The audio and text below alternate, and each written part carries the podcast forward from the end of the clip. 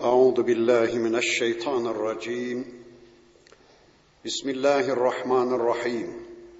الحمد لله رب العالمين والصلاة وأتم التسليم على سيدنا محمد المبعوث رحمة للعالمين. اللهم لا سهل إلا ما جعلته سهلا وأنت تجعل الحزن إذا شئت سهلا. اللهم علمنا ما ينفعنا وانفعنا بما علمتنا وزدنا علما برحمتك يا أرحم الراحمين. أما بعد بسم الله الرحمن الرحيم. ويستعجلونك بالسيئة قبل الحسنة وقد خلت من قبلهم المثلات. وإن ربك لذو مغفرة للناس على ظلمهم. وان ربك لشديد العقاب الى اخر الايات Sadakallahul azim. Muhterem müminler, birlikte Ra'd suresini tanımaya çalışıyorduk. Geçen haftaki dersimizde surenin 6. ayeti kerimesine kadar gelmiştik. İnşallah bu haftaki dersimizde de okumuş olduğum bu 6. ayeti kerimesinden itibaren tanıyabildiğimiz kadar surenin öteki ayetlerini tanımaya çalışacağız. Her dersimizde ifade ettiğimiz gibi inşallah burada okuduğumuz, öğrendiğimiz Allah ayetleriyle önce Allah'ın istediği biçimde iman edeceğiz. Sonra da bu imanlarımızla yarınki hayatımızı düzenlemek üzere bu imanlarımızı yarınki hayatımızda pratize edip görüntülemek üzere ciddi bir çabanın, ciddi bir gayretin içine inşallah gireceğiz. Bugün okumuş olduğum 6. ayeti kerimesinde bakın Rabbimiz şöyle buyuruyor. Ve yesta'cilûneke bis-seyyi'eti qablel haseneti. Ey peygamberim şu Mekke müşrikleri şu vahiden habersiz yaşayanlar hasenelerinden önce seyyiyelerini istiyorlar senden. İyiliklerinden önce kötülüklerine davetiye çıkarıyorlar, helaklarını istiyorlar senden. Evet, Mekke müşrikleri Allah'ın Resulüne şöyle diyorlardı. Ey Muhammed, şu yıllardır bizi tehdit edip durduğun azabı getirsene. Yeter yeter anlaşıldı, anladık, ne demek istediğini anladık. Şu bizi tehdit edip durduğun azabı bize bir getirsene.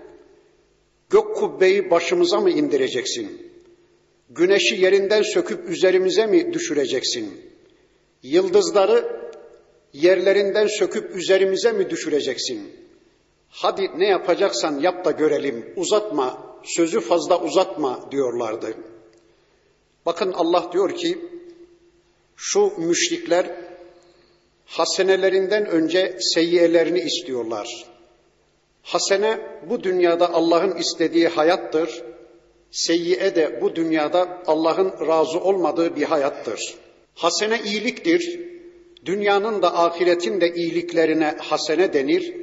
Dünyanın da ahiretin de kötülüklerine, zulümlerine, azaplarına, gazaplarına seyyiye denir. Bakın Mekke müşrikleri hasenelerinden önce seyyiyelerine acele ediyorlar. Hadi ey Muhammed uzatma sözü de şu bizi yıllardır tehdit edip durduğun azabı getir de görelim. Ne getireceksen getir de görelim diyorlar. Halbuki insanlığın kendilerine gönderilen Allah elçisine şunu demeleri gerekiyordu.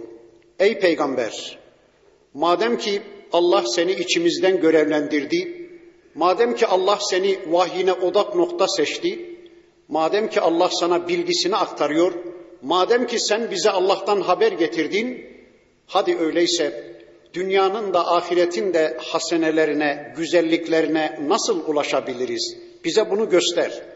Biz dünyanın da ukbanın da seyyiyelerinden yani ateşten yani kötü bir hayattan nasıl kurtarabiliriz kendimizi? Bize bunu anlat da biz hem dünyanın hem de ukbanın hasenelerine ulaşalım, hem dünyanın hem de ukbanın seyyiyelerinden korunalım diyecekleri yerde akılsızlar diyorlar ki hadi ey Muhammed bize nasıl bir azap getireceksen getir de görelim. Bakın Allah diyor ki وَقَدْ خَلَتْ مِنْ قَبْلِهِمُ الْمَثُلَاتِ Halbuki kendilerinden önce de nice örnekler geldi geçti. Kendilerinden önce de nice azap örnekleri geldi geçti. Bu adamlar bunu hiç düşünmüyorlar mı? Bu adamlar hiç Kur'an okumuyorlar mı? Bu adamlar Allah'ın kitabı içinde hiçbir gezintiye çıkmıyorlar mı? Kendilerinden önceki toplumların başlarına gelenlerinden bu adamlar hiç ibret almıyorlar mı? Düşünün Nuh Aleyhisselam'ın toplumu uzun ömürlerine güvendiler. Allah'ın kendilerine verdiği uzun ömürlerine güvendiler ve Nuh Aleyhisselam'a dediler ki ey Nuh yeter artık uzun ettin. 950 yıldır bizi uyarıp duruyorsun yeter artık. Şu sözünü ettiğin azap ne gelecekse, gazap ne gelecekse gelsin de görelim demişler. Hud kavmi, Hud aleyhisselamın kavmi yani Ad kavmi Allah'ın kendilerine verdiği boylarına, postlarına güvendiler. Güçlerine, kuvvetlerine, medeniyetlerine güvendiler. Ve bakın Hud aleyhisselama şöyle demişlerdi. Ey Hud, uzun ettin, yeter artık. Şu bizi tehdit edip durduğun azap neyse getir de görelim demişler. Demişler de ne olmuş? Sonunda hepsinin defterini dürü vermiş Allah. Hepsini helak edivermiş Allah. Hepsi de Allah'ın helak yasasının mahkumu olmuş. İşte bakın Allah diyor ki bu zır cahil insanlar Allah'ın ayetlerine hiç kulak vermiyorlar mı? Kur'an'ın basiretine ulaşmıyorlar mı? Kendilerinden önceki toplumların başlarına gelenlerinden hiç ibret almıyorlar mı? Ve inne rabbeke lezu mağfiratin linnasi ala zulmihim Şüphesiz ki Allah onların tüm bu zulümlerine karşılık yine de onları helak etmiyor, onları bağışlıyor, onlara rahmetiyle, merhametiyle muamele ediyor. İşte dün de bugün de şu anda insanlar zulmediyorlar. Adaletten yana bir hayatı değil de zulümden yana bir hayatı tercih ediyorlar.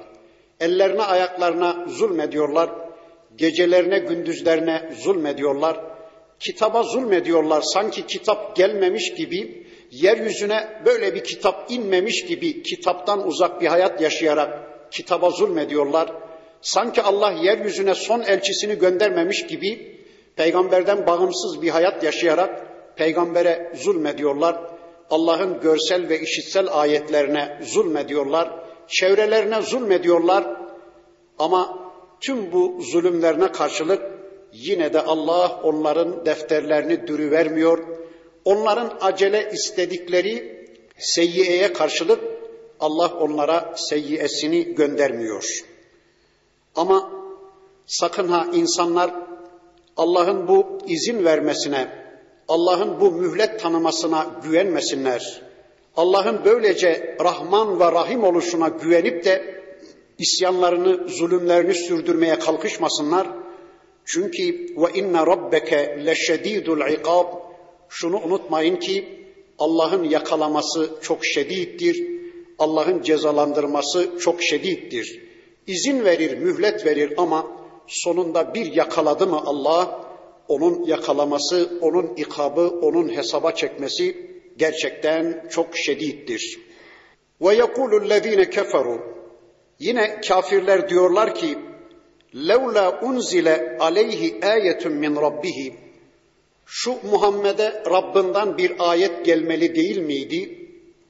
Şu Muhammed madem ki peygamber ona Rabbinden bir ayet gelmeli değil miydi? Keşke Muhammed'e bir ayet gelseydi de biz de gerçekten onun bir Allah elçisi olduğunu anlayıp ona iman etseydik. Çok garip bir söz. Allah'tan ayet istiyorlar. İşte Allah'ın ayetleri gelmiş ama sanki Allah kendilerine hiç ayet göndermemiş gibi Allah'tan yeni bir ayet bekliyorlar. Allah'ın bu kadar ayeti var Kur'an'da gelmiş. Bir de göklerde ve yerde Allah'ın serpiştirdiği bu kadar görsel ayeti var, meşhut ayeti var. Ama adamlar yine de yeni bir ayet bekliyorlar. Sanki iman etmek istemişler de Allah onlara yeterli ayet göndermemiş. Sanki hayatlarını düzenlemek, amele dönüştürmek istemişler de sanki Allah onları ayetlerinden mahrum bırakmış, yeni ayet istiyorlar. Şu Muhammed'e Rabbinden bir ayet gelmeli değil miydi? Allah bizimle konuşmalı değil miydi diyorlar. Kur'an'ın değişik ayetlerinde görüyoruz. Halbuki şu ayetlerle Allah'ın kendileriyle konuştuğunun farkında değiller. Allah bize gökten bir sofra indirseydi diyorlar. Halbuki elmasıyla, armuduyla, yağlısıyla, tuzlusuyla Allah o kadar sebze ve meyve sofrası indirmiş ki yeryüzüne adamların haberi yok. Yeni bir ayet, farklı bir ayet bekliyorlar. Bakın bakıyoruz bugün de insanlar kendi hayatlarına kılıf bulmak için hocalardan, hacılardan yeni bir ayet, yeni bir yorum bekliyorlar. İşte tüm dünya Allah'ın takdiriyle ekonomik bir sıkıntının içine düştü.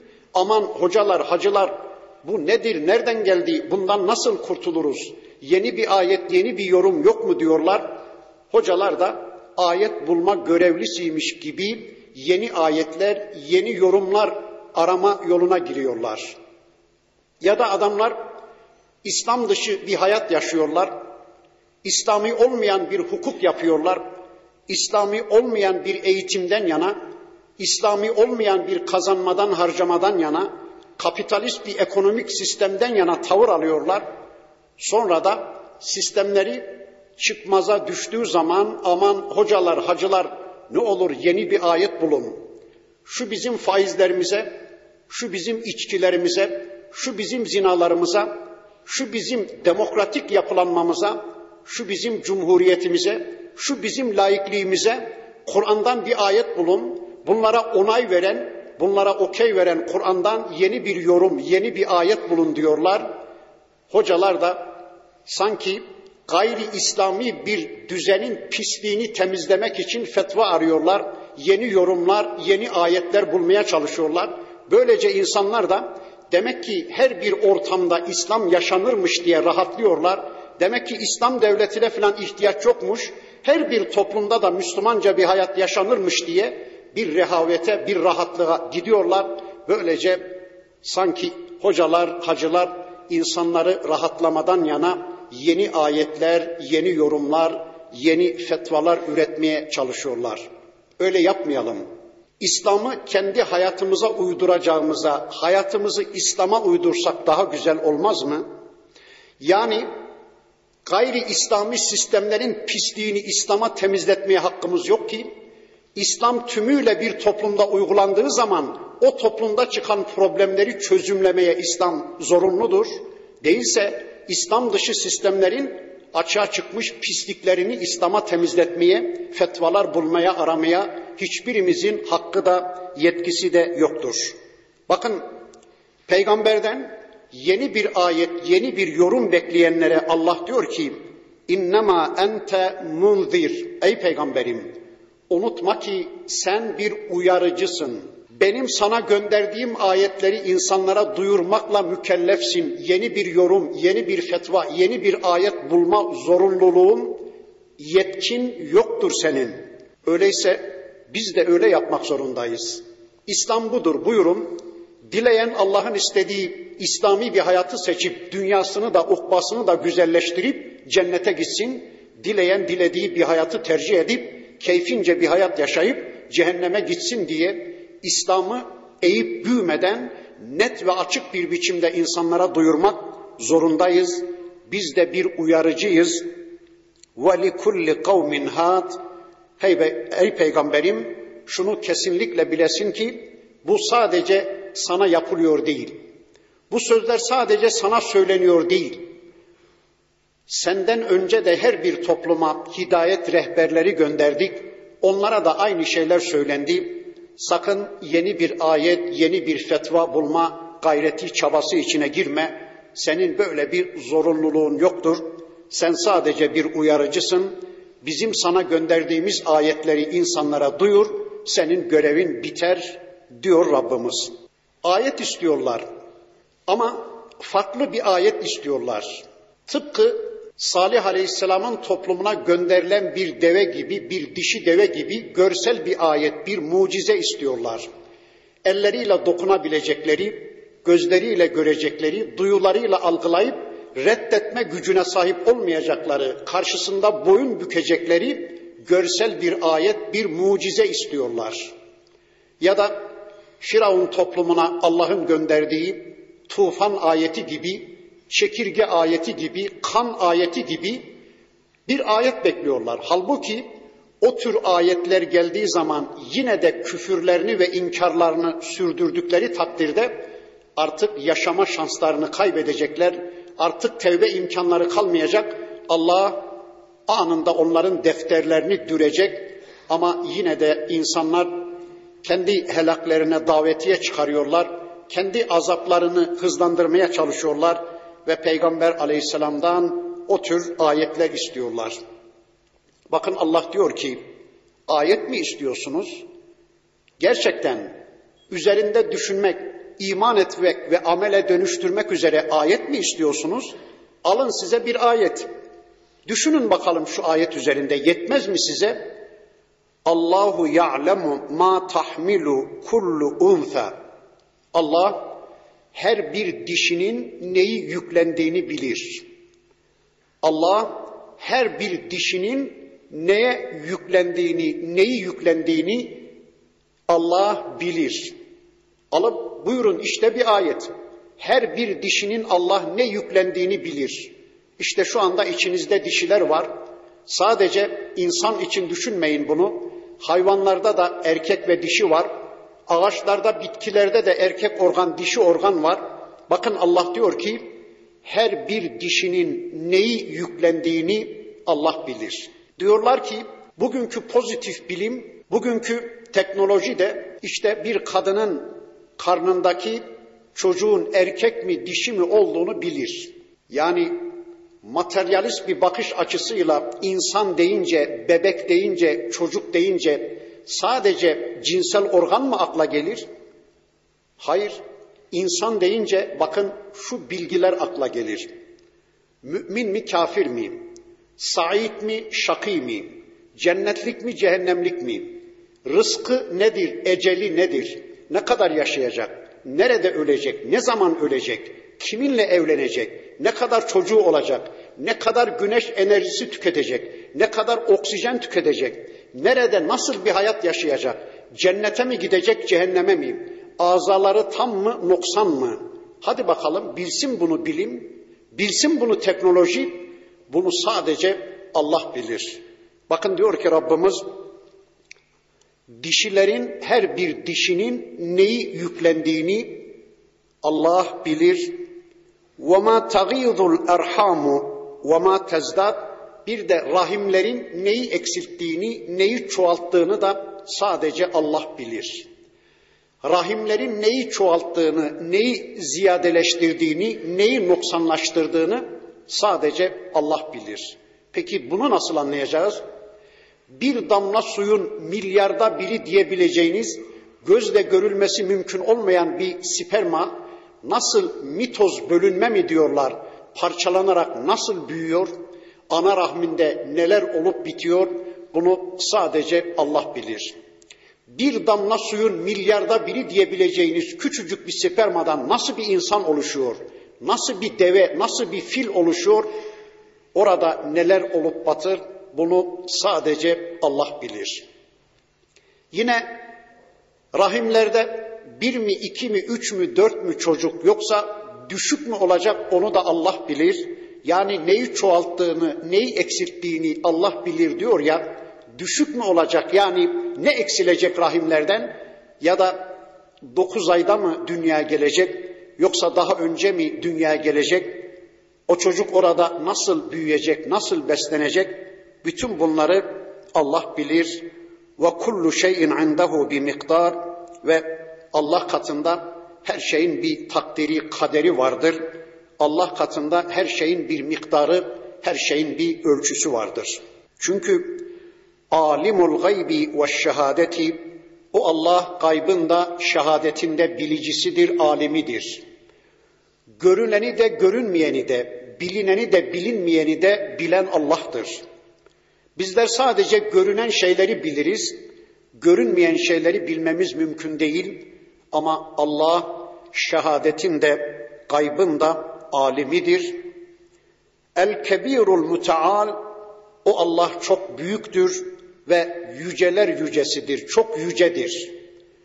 Eskiler ağızlarını alıştırmışlar. Allahu Teala, Allahu Subhanahu ve Teala gibi Allah lafzını andıkları anda sonuna Teala lafzını ya da Allah Subhanahu ve Teala lafzını eklerlerdi. Bizler biraz ukalalaştık mı bilmiyorum. Sanki hızlı cümle kuracağız diye, çok önemli cümleler kuracağız diye, sanki Teala ya da Subhanahu ve Teala sözcüğünü eklediğimiz zaman sanki zaman kaybedecekmişiz gibi işte Allah deriz, sözümüze devam ederiz ama eskilerde böyle bir edep var. İnşallah Rabbimiz bu ayeti kerimesinde bize bir usul öğretiyor. Bizler de ağır ağır konuşalım. Allah Subhanahu ve Teala, Allahu Teala gibi o sıfatı da inşallah Allah lafzının sonuna ekleyelim. Bakın burada Allah diyor ki müteal, Teala aynı kökten gelir. Allah çok yücedir. Allah yüceler yücesidir. Sevaun minkum men esarral kavle ve men cehara bihi. Sizden sözü dışa yansıtan, içini dışa yansıtan, sözü söyleyen kişiyle niyetini kalbinde saklayan kişi Allah için müsavidir. Bakın ben şu anda konuşuyorum. Sizler beni anlıyorsunuz ama içimizde bir Müslüman bir niyeti, bir düşünceyi içinde saklasa, onu dışa yansıtmasa onu bilmemiz mümkün değil. Ama Allah için bunun ikisi de müsaviymiş. İster sözü dışa yansıtın, isterse niyet halinde içinizde saklayın. O Allah için birdir, müsavidir. Allah her ikisini de bilmektedir. Şu cümleyi geçen seneki derslerimde söylemiştim. Yeri gelmişken inşallah bir daha söyleyeyim. Bir kul, bir insan bir duyguyu, bir düşünceyi, bir niyeti içinden geçirdiği zaman o niyetin sahibinden önce onu Allah bilmektedir. Allah ondan haberdardır. Yani ben kalbimden bir duygu, bir düşünce geçirsem o duygunun, o düşüncenin sahibi olan benden önce onu Allah bilmektedir. Dolayısıyla Allah bir kuluna o kuldan daha yakındır. Allah bana benden daha yakındır. Allah bana şah damarından daha yakındır. İşte bu ayeti kerimesinde Rabbimiz onu anlatıyor. وَمَنْ هُوَ مُسْتَخْفٍ بِالْلَيْلِ وَسَارِبٌ بِالنَّهَارِ Bir de ister bir varlık geceleyin bir yerlerde gizlenmiş olsun, isterse gündüz açığa çıksın, o da Allah için müsavidir. Şu anda simsiyah bir gecede, simsiyah bir taşın altında, simsiyah küçücük bir karınca düşünün gizlenmiş. Allah onu da bilmektedir. Açığa çıkan her bir şeyi, açığa çıkan gündüzün, açığa çıkan her bir hareketi, her bir eylemi Allah bildiği gibi gece gizlenen her bir varlığı da Allah bilmektedir. Lahu muakkibatun min beyni yedeyhi ve min halfihi. İnsanın önünde ve arkasında Allah tarafından görevli melekler vardır.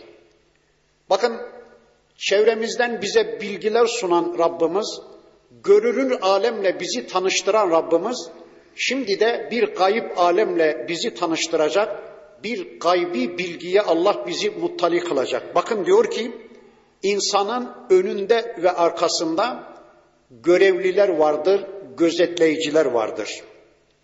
Yahfazunehu min emrillah o görevliler Allah'ın emriyle o kulu korurlar.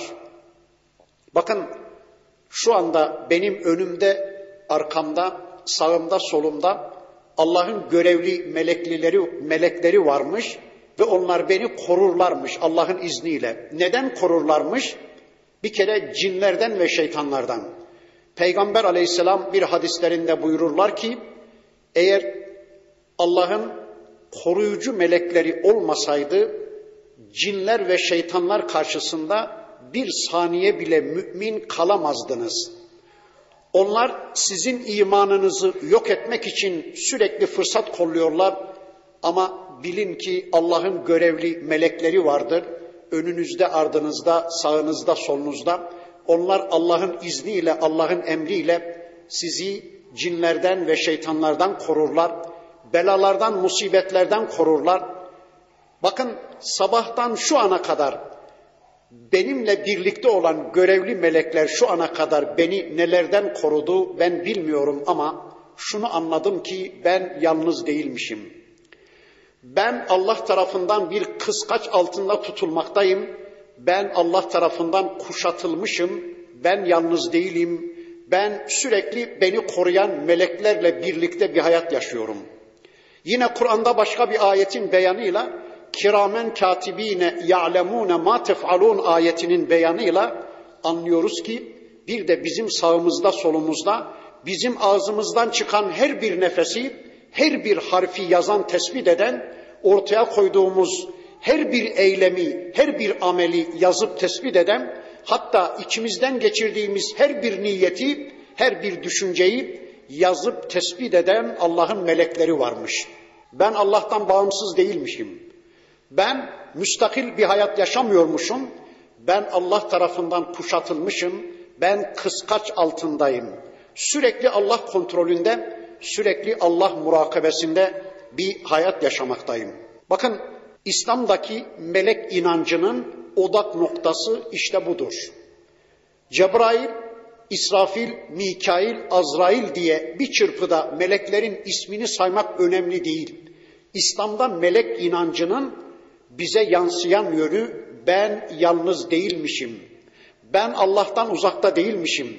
Sürekli melekler tarafından hem kıskaç altındayım hem korunma altındayım.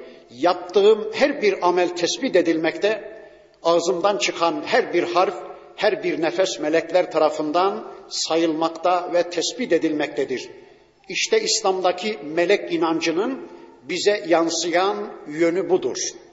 Allah'ın Resulü üç yerde Allah melekleri kulundan ayırır, uzaklaştırır diyor. Bir, kul tuvalete girdiği zaman melekler uzaklaşıyor bizden çünkü artık mahremdir. Kul banyoya yıkanmak için girdiği zaman yine Allah bizdeki melekleri dışarı çıkarıyor. Bir de kişi hanımıyla, kocasıyla birlikte yatağa girdikleri zaman Allah'ın melekleri bizden uzaklaşıyor. Gariptir. O ortamlarda melekler bile bizi terk ederken birileri birilerinin yatak odasına giriyorlar. Güya onları murakabe etme adına, onları kontrol etme adına ve sabahleyin diyor ki işte şöyle şöyle yaptın. Efendim ne bildin deyince öteki yatak boş mu zannetmiştin? Ben de oradaydım. Belki de başını eğiyor. Vardır bir hikmeti. Efendi Hazretleri yatak odama kadar girmiş.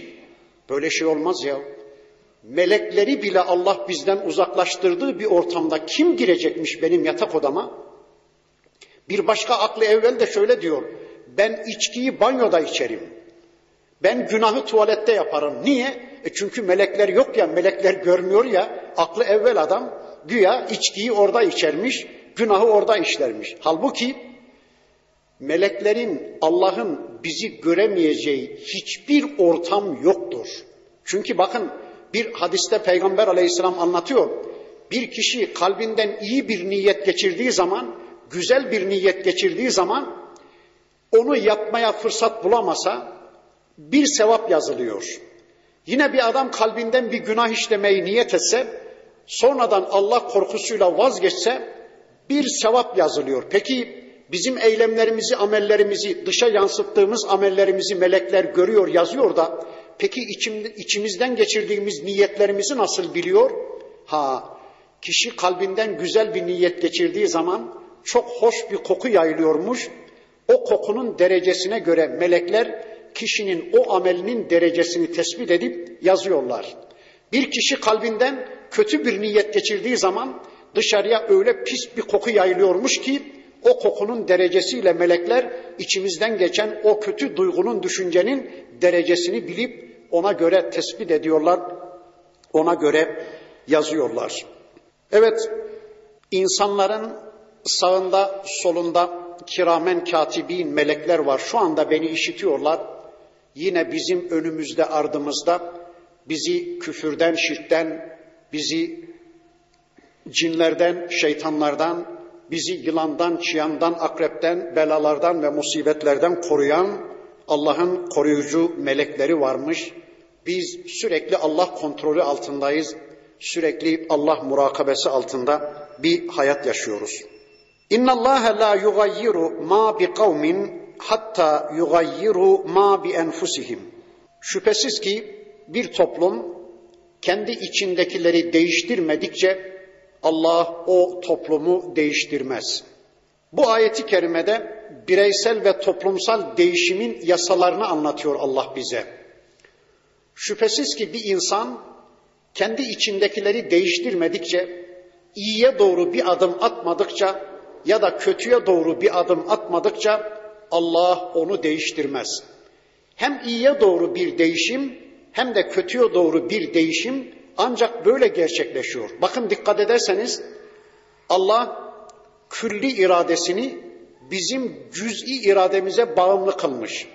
Kimse onu zorlamadığı halde, hiçbir mecburiyeti olmadığı halde Rabbimiz rahmeti gereği kendi iradesini bizim irademize bağımlı kılmış. Kulum sen iyiye doğru niyet eder bir adım atarsan ben senin için iyiliği yaratacağım. Sen kötülüğe doğru, isyana doğru, ilhada doğru, küfre ve şirke doğru, günaha doğru bir adım atar. Tercihini o istikamette kullanırsan ben de senin önüne onu yaratacağım demiş. Sanki Rabbimiz kendi iradesini bizim iradelerimize bağımlı kılmış. Öyleyse gerek bireysel ve gerek toplumsal yattığımız yerden Allah'ın bizi cennete ulaştıracağını, Allah'ın bizi güzelleştireceğini, daha iyi Müslümanlaştıracağını beklemeyelim. Biz kendi özgür irademizle iyiden yana, haktan yana, adaletten yana, tevhidden yana bir adım atalım. Kendi özgür irademizle iyi, hakkı tercih edelim. O istikamette bir adım atalım. Hemen arkasından bizim irademize bağımlı olan Rabbimizin iradesi tecelli edecek. Böylece Rabbimiz bizim önümüzü açacak. Bizim için hidayeti, bizim için İslam'ı, bizim için tevhidi, bizim için cenneti açı verecek.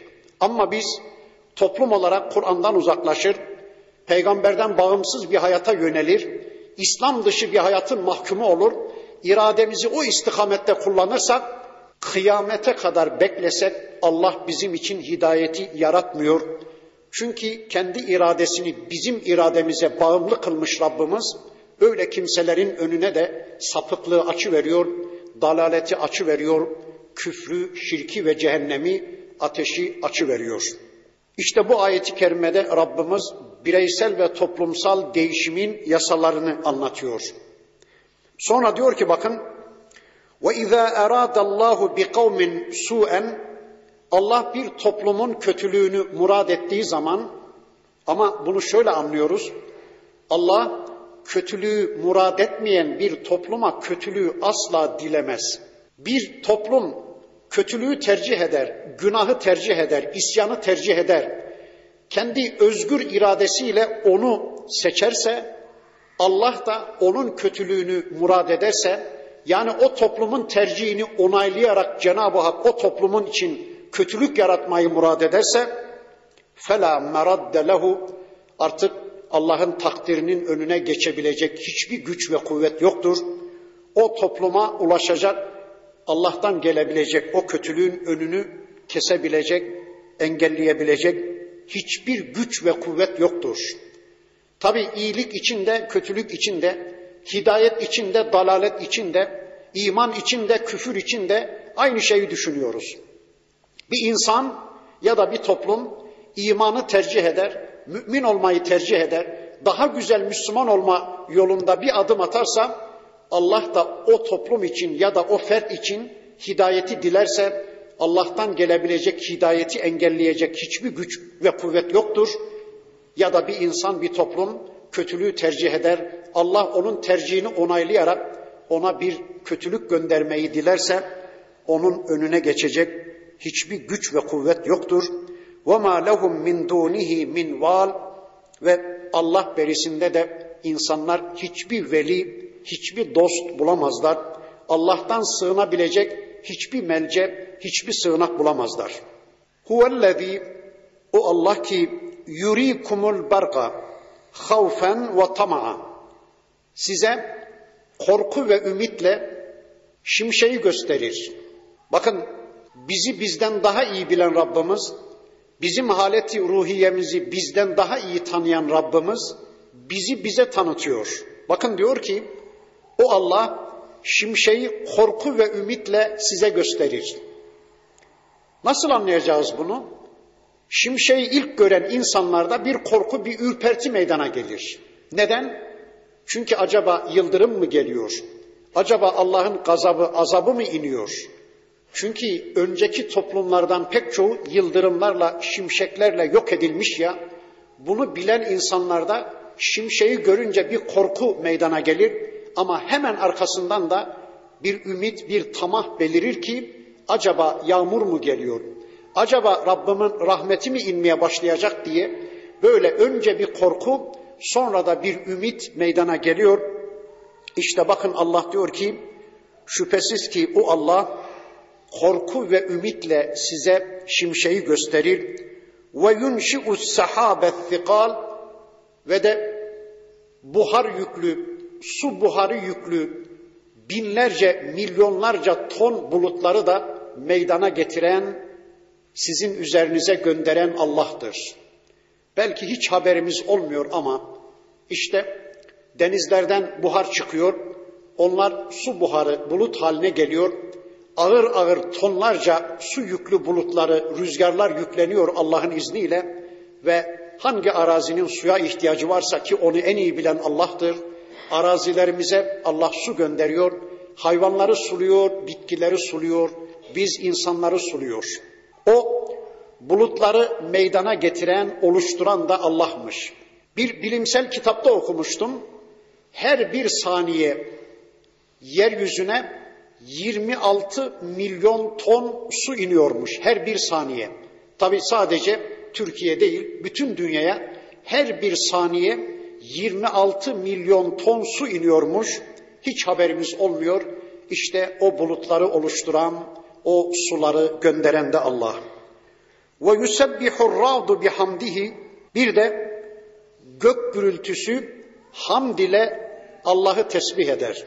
Gök gürültüsü hamd ile Allah'ı tesbih edermiş. Bakın bir bilgiye daha ulaşıyoruz ki hiç haberimiz yok.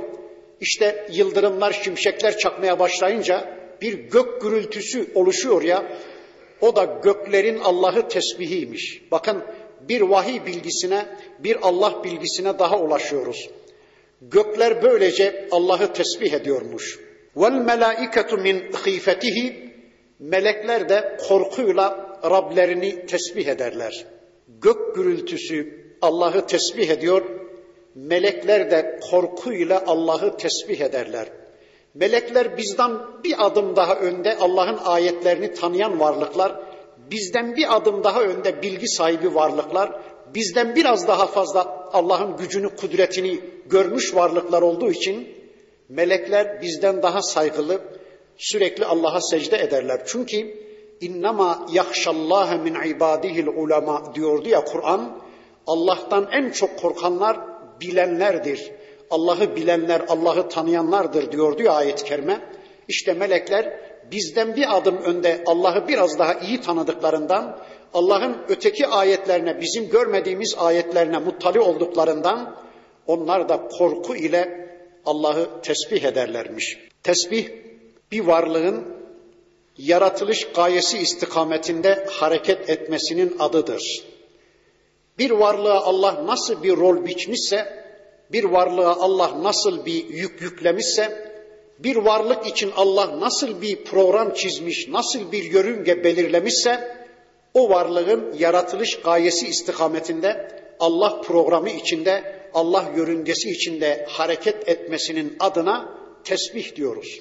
Bu manada güneşin ısı ve ışık göndermesi tesbihtir. Çünkü Allah ona öyle bir rol biçmiş. Bu manada bulutun yağmur yağdırması bulutun tesbihidir.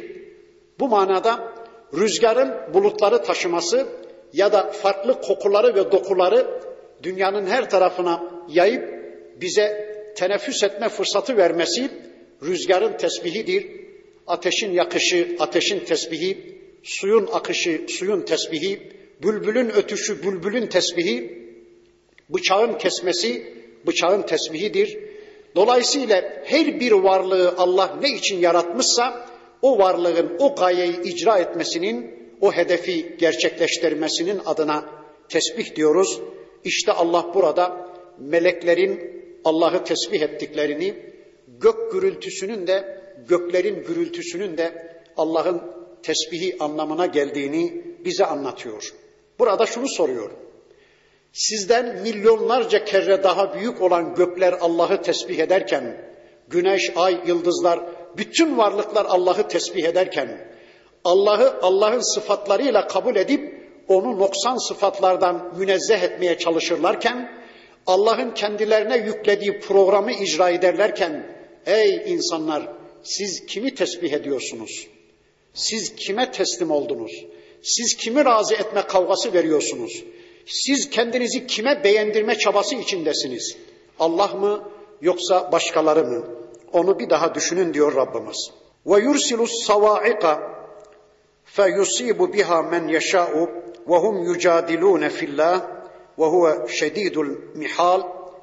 O yıl, şimşeklerden yıldırım çıkarır Allah da insanlar Allah konusunda tartışıp dururlarken onların üzerine yıldırımlarını indiri verir de onların işini bitiri verir, onları küledi verir, yakı verir, onların defterlerini dürü verir. Önceki toplumlar böyle olmuş. Acaba İsa Allah'ın oğlu mu değil mi? Acaba Üzeyir Allah'ın oğlu mu değil mi? Acaba melekler Allah'ın kızları mı değil mi? Acaba Allah hayata karışır mı karışmaz mı? Acaba Allah yeryüzünde elçi seçer mi seçmez mi? Acaba Allah yeryüzüne kitap gönderir mi göndermez mi? Acaba Allah insan hayatına karışır mı karışmaz mı? Acaba Allah dünyayı yaratmış, yorulmuş, köşesine çekilmiş, bildiğiniz gibi bir hayat yaşayın mı demiş. Olur olmaz sözlerle insanlar Allah konusunda tartışıp dururlarken yıldırımlar geliverir de böylece Allah düşmanlarının defterini dürüverir. Ve huve şedidul mihal. O Allah çok güçlüdür, çok kuvvetlidir. İntikam alması şedittir. Düşmanlarını cezalandırması, dostlarını ödüllendirmesi çok şedittir. Lehu davetul hak. Hak davet Allah'a yapılan davettir. Kim ki Allah'a kulluğa davet ediyor insanları, kim ki Allah'ın kitabına davet ediyor insanları, kim ki Allah'ın elçisinin yaşadığı güzel bir hayata davet ediyor insanları, işte gerçek davet o kişinin yaptığı davettir. Lehu davetul hakkı.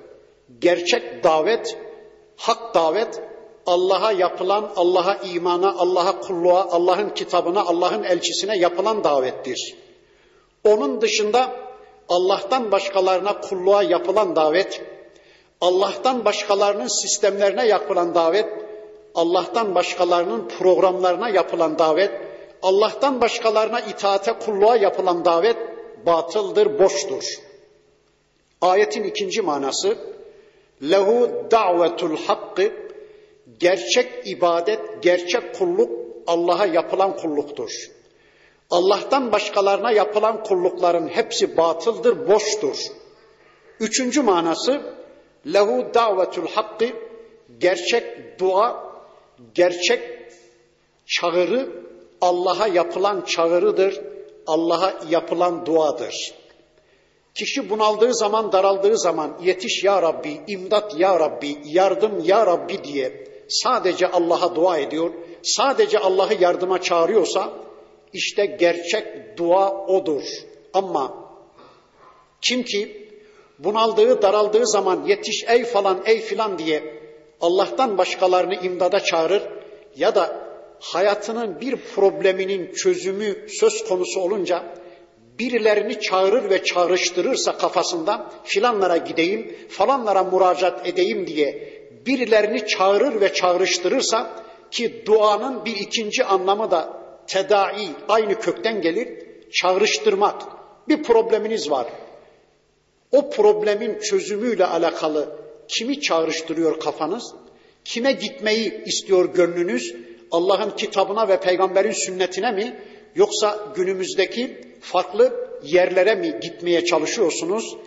İşte gerçek tedavi, gerçek çağrışım, gerçek dua Allah'a yapılan duadır. وَالَّذ۪ينَ يَدْعُونَ مِنْ دُونِهِ Allah dışında birilerine dua edenler var ya, bakın şimdi Allah'tan başkalarına dua edenler için Allah muşahhas bir örnek verecek bakın.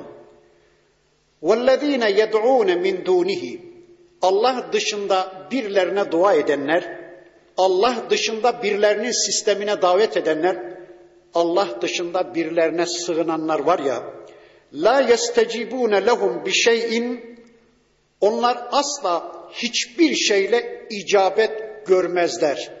Yani dua ettikleri varlıklar asla onlara icabet edemezler. Onların imdadına yetişemezler. Onların problemlerini çözemezler. Bir örnek illa kebasıtı keffeyhi ilel ma'i liyebluğa fahu ve ma huve bibalighi. Bakın Allah burada bir örnek verdi. Bunaldıkları zaman, daraldıkları zaman Allah'tan başkalarını çağıranlar, çağrıştıranlar, Allah'tan başkalarına dua edenlerin durumu şuna benzer dedi Allah. Bir örnek veriyor bakın. Bir insan düşünün ki susamış, dili damağına gelmiş susuzluktan, bir kuyunun başına varmış, 5-10 metre kuyunun derinliklerinde suyu görmüş. Elini açmış, ağzını da uzatmış, su ağzıma gelsin diye ya da ağzım o suya gitsin diye bekliyor. İşte Allah'tan başkalarına dua edenlerin, Allah'tan başkalarından çözüm önerisi bekleyenlerin vaziyeti budur. Sittin sene de beklese, kıyamete kadar o adam o vaziyette beklese ne o su onun ağzına gelir ne de onun ağzı o suya gider. İşte bakın çok muşahhas bir örnek veriyor Rabbimiz. Allah'tan başkalarına dua edenlerin durumu da aynen böyledir. Onların icabet görmesi, dua ettikleri aciz ve sonlu varlıkların onların imdadına yetişmesi kesinlikle mümkün değil. Kıyamete kadar da bunu beklese onlar kendilerine icabet edilmeyecek, davetleri asla başarıya ulaşmayacak, ibadetleri asla hüsnü kabul görmeyecek, dualarına asla icabet edilmeyecek. وَمَا دُعَاءُ الْكَافِر۪ينَ illa fi dalal Kafirlerin duaları boştur, kafirlerin duaları sapmadan, sapıklıktan başka bir şey değildir. Bir ayet okuyacağım. Şu anda secde etme imkanımız yok. Bir secde borcunuz olacak. İnşallah buradan çıkınca ilk fırsatta abdest alın, bir secde gerçekleştirin. وَلِلَّهِ يَسْجُدُ مَنْ فِي السَّمَاوَاتِ وَالْأَرْضِ طَوْعًا وَكَرْهًا Şunu bilesiniz ki göklerde ve yerde ne varsa ister istemez Allah'a secde ederler. Bakın bütün varlıklar Allah'a secde edermiş. Göklerde ve yerde ne varsa hepsi Allah'a boyun büküp secde ederler. وَضِّلَالُهُمْ بِالْغُدُوِّ وَالْآصَالِ Bir de sizin gördüğünüz varlıkların gölgeleri akşam sabah Allah'a secde ederler. Bir iğne bile dikseniz işte bir varlık şöyle koyun sabahleyin güneş buradan doğduğu için gölge bu tarafa düşmekte. Öğleden sonra da bu tarafa düşmekte gölge. Demek ki her bir eşyanın, her bir varlığın gölgesi o varlığın secdesiymiş. Bir Allah bilgisine daha muttali oluyoruz. Göklerde ve yerde ne varsa hepsi Allah'ı secde edermiş, Allah'a secde edermiş. Bir de her bir cismin, her bir eşyanın gölgesi de o varlığın Allah'a secdesi anlamına geliyormuş. Secde namazdan biraz daha farklıdır.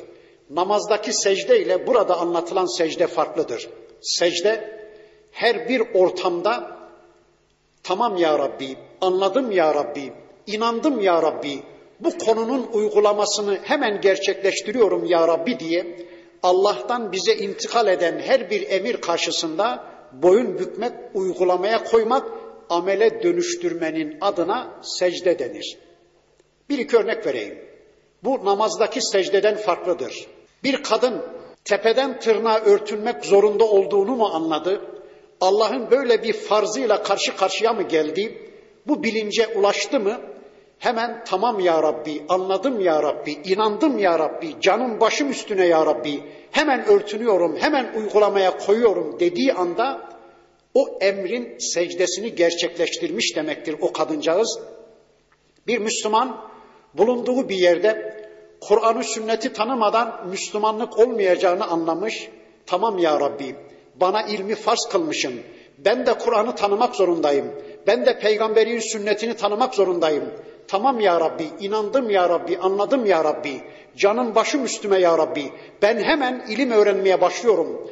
O farzı yerine getirmeye başlıyorum diye bir Müslüman eline Kur'an'ı aldığı andan itibaren, eline Peygamber Aleyhisselam'ın sünnetini aldığı andan itibaren Allah'ın ilmin farziyeti emrinin secdesini gerçekleştiriyor demektir. Bir başka Müslüman namaz kılmak zorunda olduğunu anladığı andan itibaren tamam ya Rabbi anladım ya Rabbi hemen uygulamaya koyuyorum ya Rabbi diye namaz kılmaya başlarsa o emrin secdesini gerçekleştiriyor.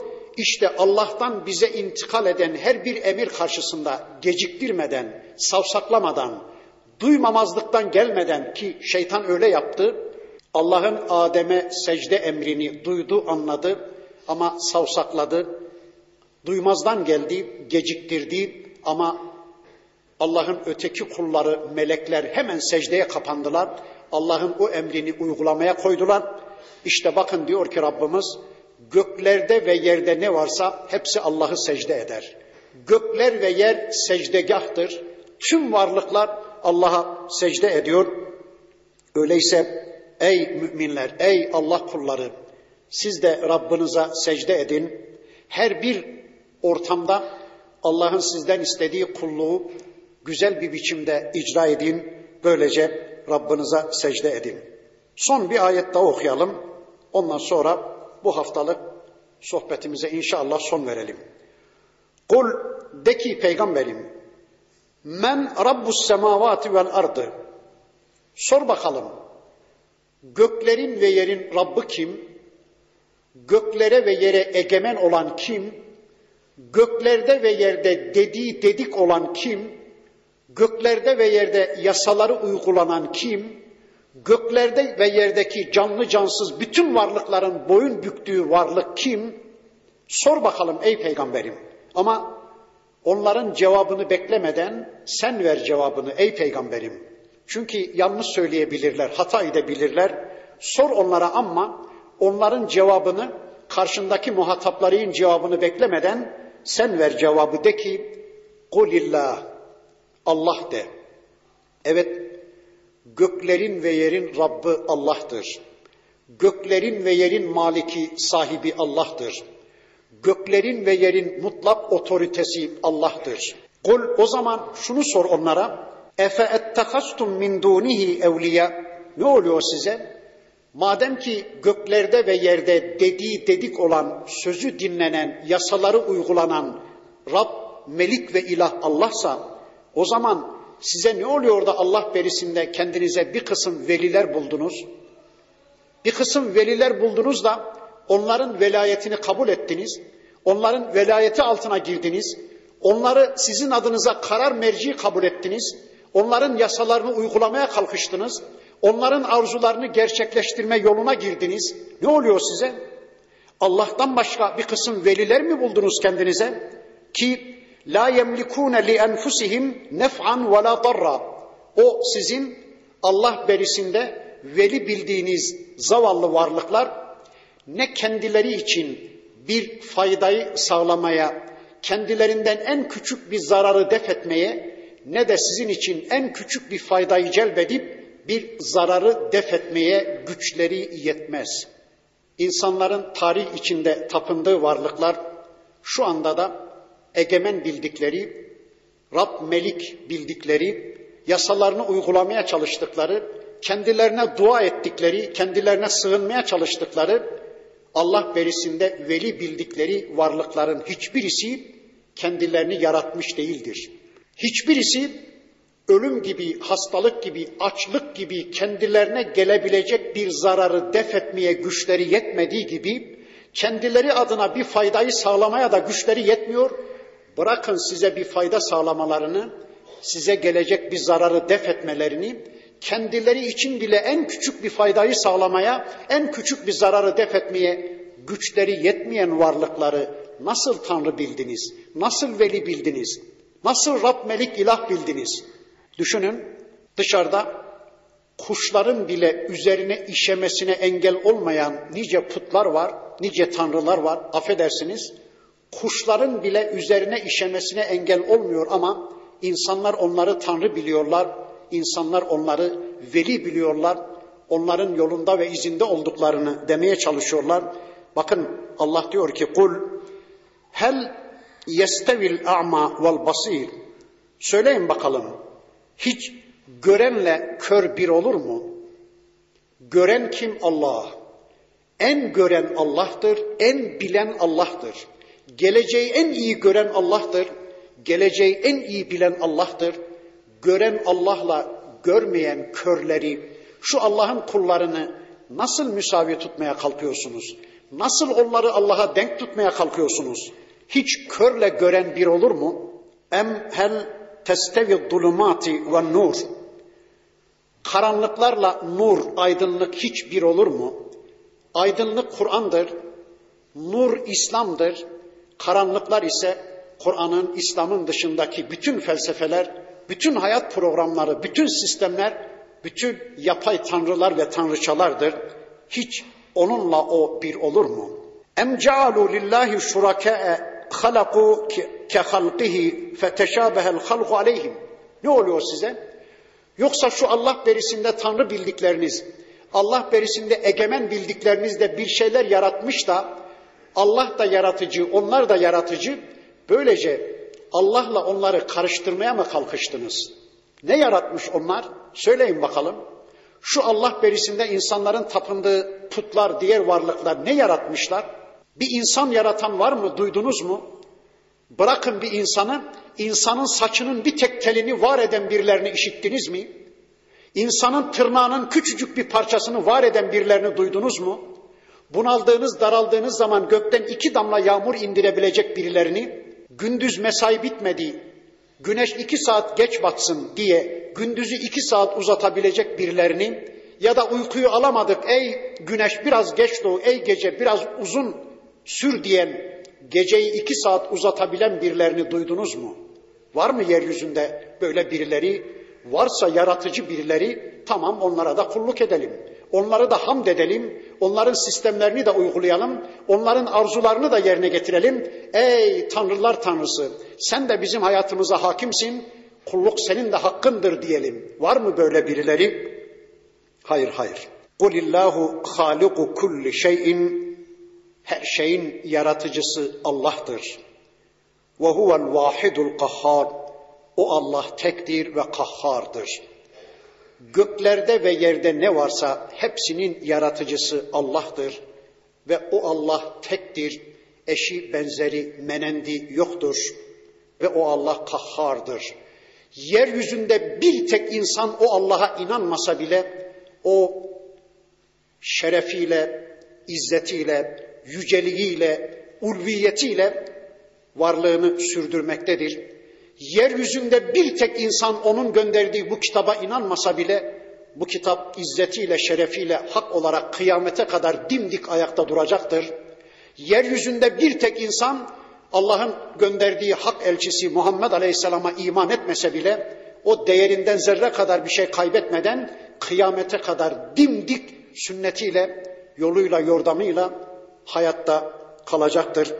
Gelin ey Müslümanlar Allah'ın kitabı eşliğinde, peygamberin sünneti eşliğinde bir hayata evet deyin. Dünyanızı da güzelleştirin, ahiretinize güzelleştirin. Burada kalalım inşallah. Surenin bundan sonraki ayetlerini tanımak için önümüzdeki hafta tekrar bir araya gelmek üzere Allah'a emanet olun. Subhaneke Allahumma ve bihamdik. Eşhedü en la ilahe illa ente. أستغفرك وأتوب إليك والحمد لله رب العالمين.